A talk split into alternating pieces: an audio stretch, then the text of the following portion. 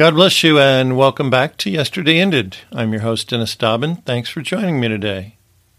Waving a white flag before an enemy has existed since the first century AD, both in Italy and in China. And amazingly, each culture adopted the white flag without the influence from the other. Waving a white flag has become a symbol of we want to talk and or we surrender. The dictionary defines surrender as ceasing resistance to an enemy or opponent and submitting to their authority, abandoning oneself entirely to a powerful emotion or influence, and to give in to. Fortunately, God is not our enemy, but the need for us to surrender to Him, abandon ourselves entirely to Him, is huge. In today's episode, we will explore the subject of surrender and what it accomplishes in our relationship with God. Give a listen.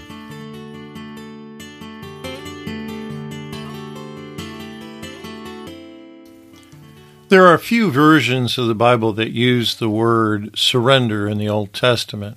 It is usually in the context of surrendering to an enemy. In a couple versions of the New Testament, the word surrender is used in 1 Corinthians 13, where it says, I surrender my body to be burned. The King James says, I give my body.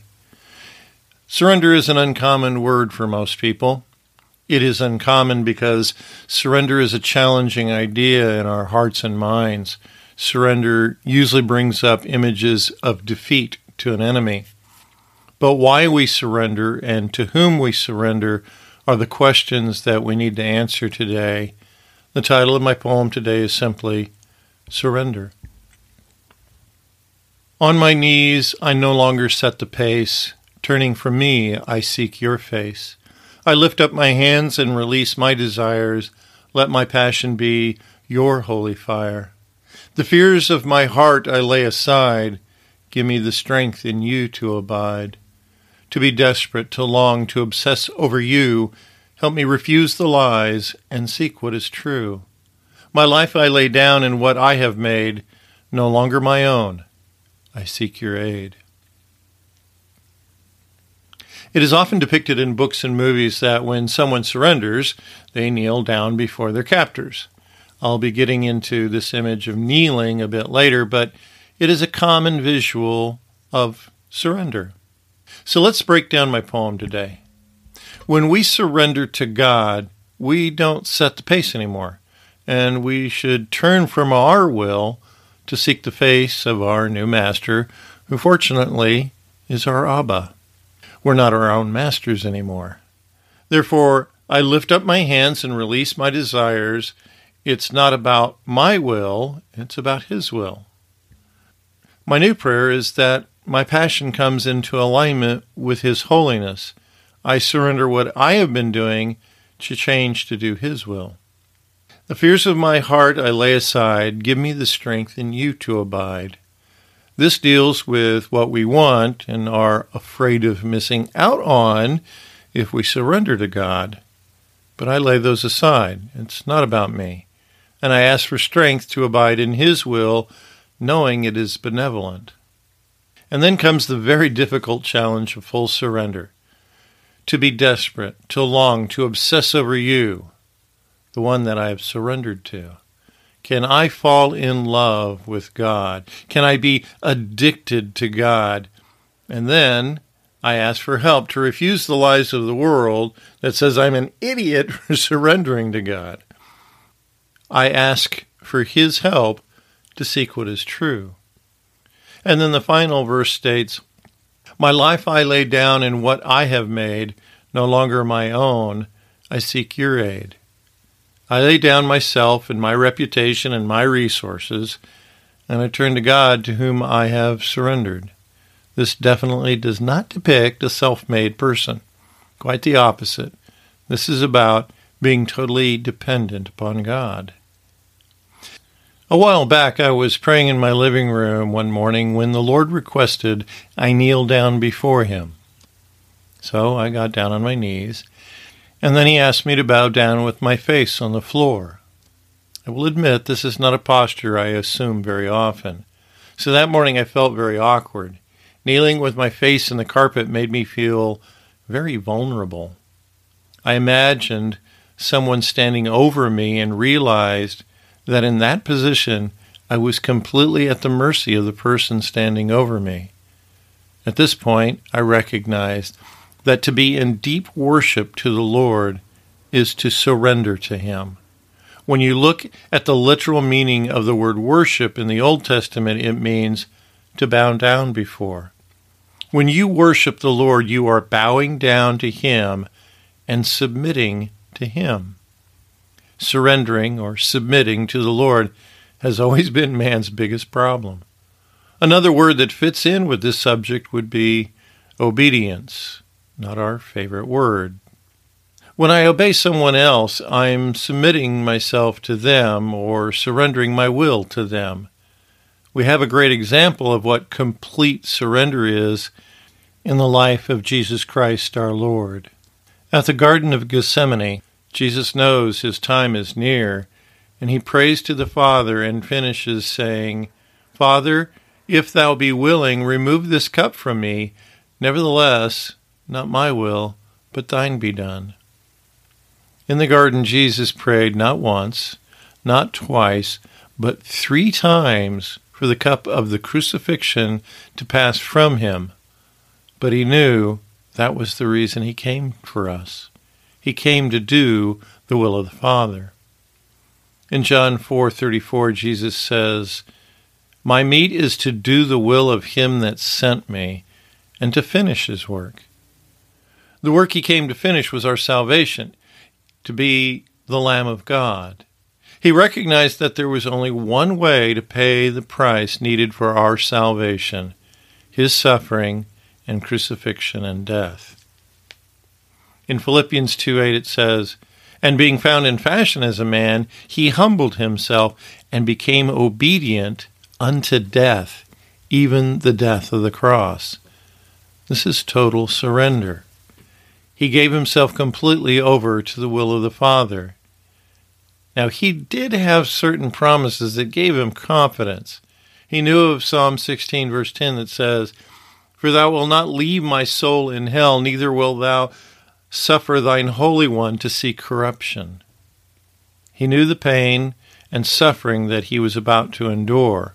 It's spoken of in Isaiah 52 and 53, amongst other places. But he also had this assurance that God was going to raise him from the dead.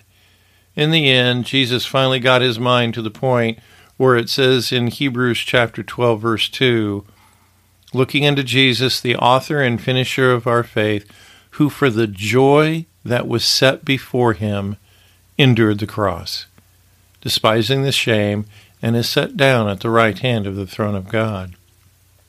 A joy was set before him from the Father, the realization that he was about to redeem all of humanity and to reconcile us all back into the presence of the Father. That is quite a work to be joyful about. At this point, we see Jesus as a servant being obedient to the point of death. In Exodus 21 is the law of servitude. A person could be an indentured servant for up to six years and then be released in the seventh.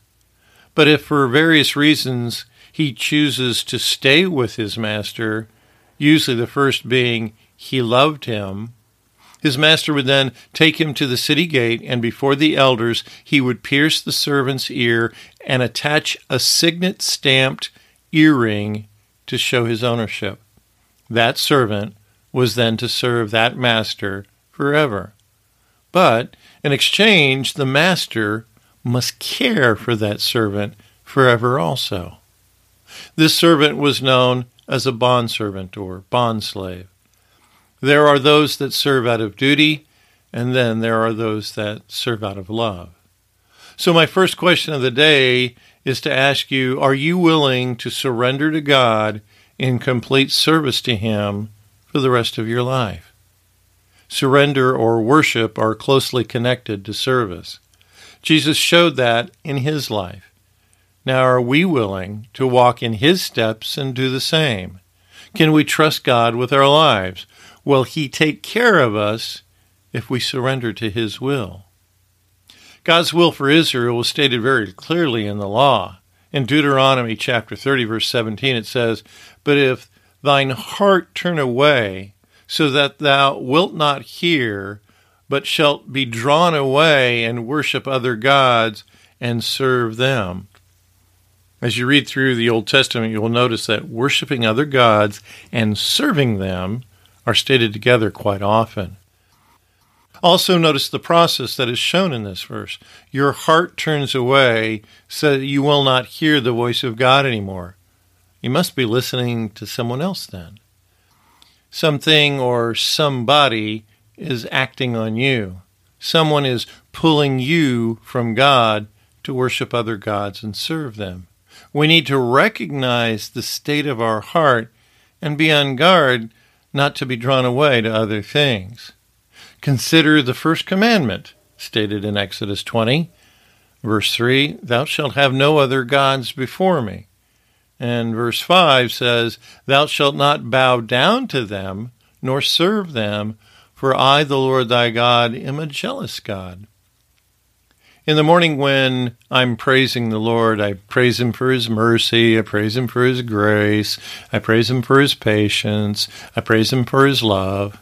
All these elements are the, the good stuff that I like to think about. But how about thinking of God as a jealous God?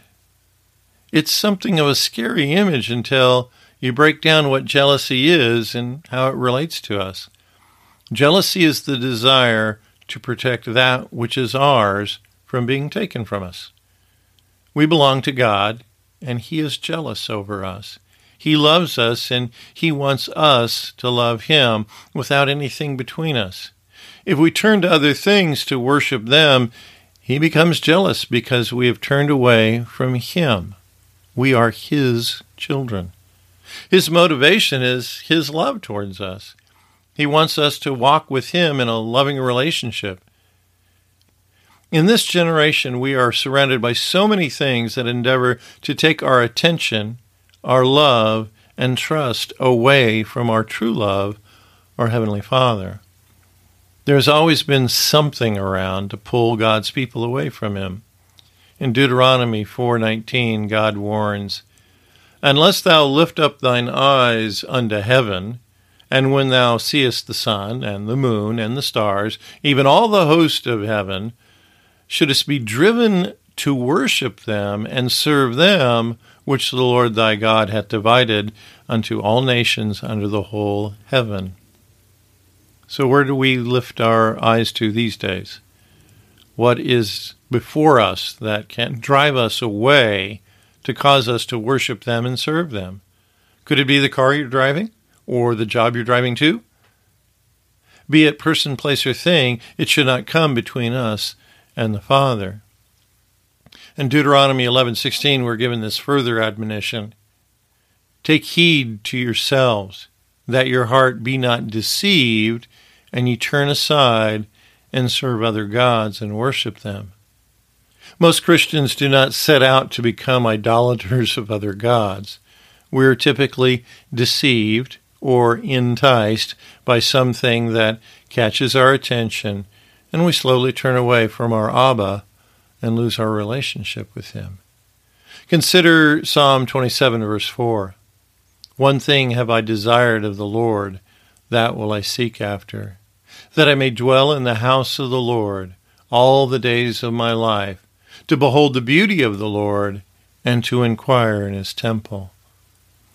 This has become one of my favorite verses because it so simply and quickly defines what our lives should be about. One thing have I desired of the Lord. What or who is your desire? And what or who are you seeking? And where and with whom are you living? And what are you looking at? What do you recognize as beauty?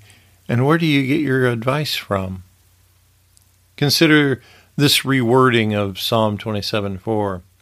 One thing have I desired of the world, that will I seek after, that I may dwell in the world all the days of my life, to behold the beauty of the world and to inquire within it. This puts things rather bluntly. We don't like to admit at times we are carnal or worldly, But truth be told, we get there sometimes very easily. I hate it in Hebrews 12:1 where it says, "Let us lay aside every weight and the sin which does so easily beset us." Are we willing to surrender the sins that we enjoy? Of course, none of us enjoy sinning. God forbid. But let's be honest. There are times where we purposely turn away, be it in fear, which is sin, or through indulgence of some sort. God implores us to purposely turn towards Him. Learning to surrender completely to God needs to become our passion to have a heart to obsess over Him, not being religious, but simply being madly in love with Him. Remember, one of the dictionary definitions is to be entirely abandoned to an emotion or something. Can we abandon ourselves to God? Can we totally trust in Him and love Him with all our heart, all our soul, all our mind? and all our strength.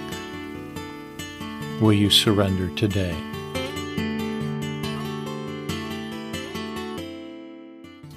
A simple indicator of our surrender to our Heavenly Father is where do we spend our time? Are we in heavenly pursuits or worldly pursuits?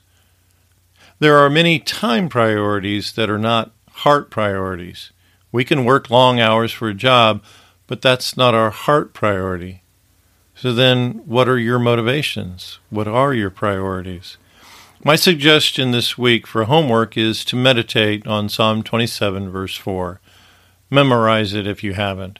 It's a good checkup from the neck up to gauge your thoughts and actions.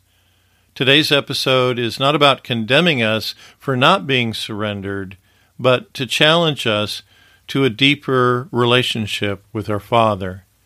His arms are open wide, waiting for your embrace.